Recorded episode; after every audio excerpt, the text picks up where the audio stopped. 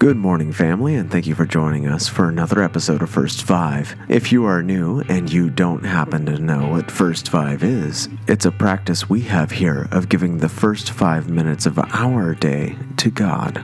If you haven't done so already, please be sure to follow us on Spotify and on Apple Podcast. Also, please be sure to share this podcast with anyone you think it might encourage and inspire. Now, without further ado, let's jump into it. Our scripture for today comes to us from the book of Numbers, picking up in verse 1 of chapter 22, and I'll be reading to you today from the English Standard Version.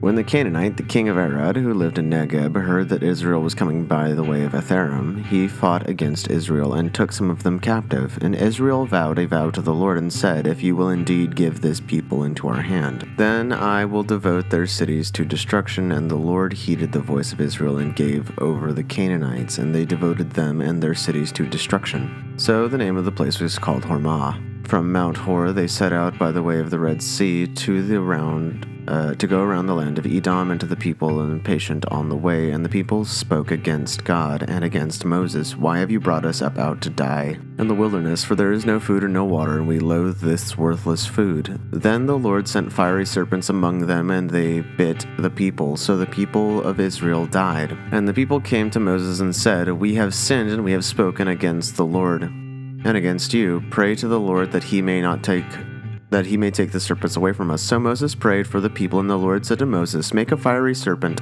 and set it on a pole, and everyone who is bitten, when he sees it, shall live. So the Moses made a bronze serpent and set it on a pole, and the people, and if a serpent bit anyone, he would look at the bronze serpent and live. And the people of Israel set out against the captain of Oboth.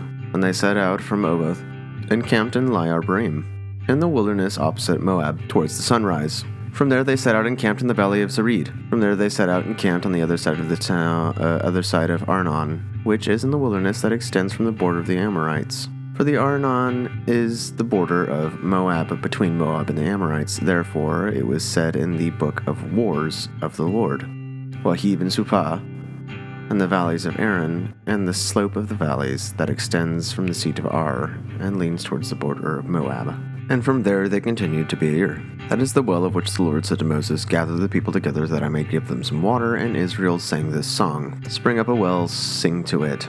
The well that the princes made, that the noble people dug, will, uh, with the scepter and with their staves. And from the wilderness they went on to Mattanah, and from Mattanah to Nahaliel, and from Nahaliel to Bamoth, and from Bamoth to the valley of Lying in the region of Moab, by the top of Pisgah that looks down on the desert.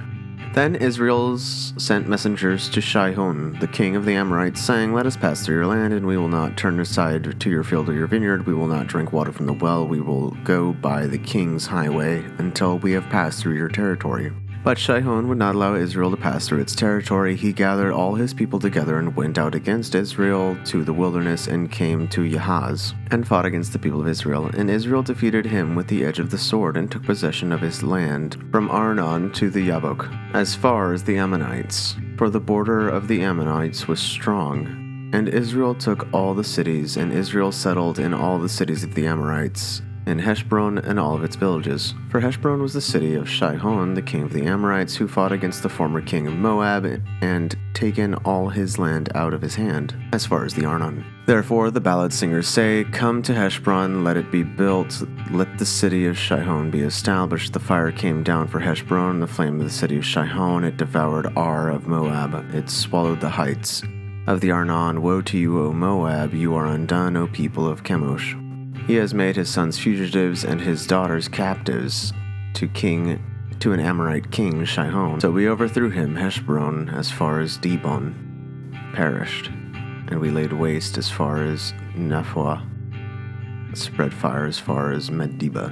Thus Israel lived in the land of the Amorites, and Moses sent to spy out Yazar, and they captured its villages and dispossessed the Amorites who were there. Then they turned and went up to the way of Bashan and Og, and the king of Bashan, and came out against them, he and all his people, to battle at Edrei. But the Lord said to Moses, Do not fear him, for I have given him into your hand, and all his people and his land, and you shall do to him as you did to Sihon, the king of the Amorites, who lived in Heshbon. So they defeated him and his sons and all his people until he had no survivor left, and they possessed his land. The Lord does not stand to being opposed, especially not in a time when we were saved and covered by Christ's grace. Let's pray. Lord, we're thankful that you cover our multitude of sins and you redeem us from the pit. In Jesus' name, amen. This has been your host, Pastor Brody Hart. Thank you so much for joining me once again for another episode of First Five.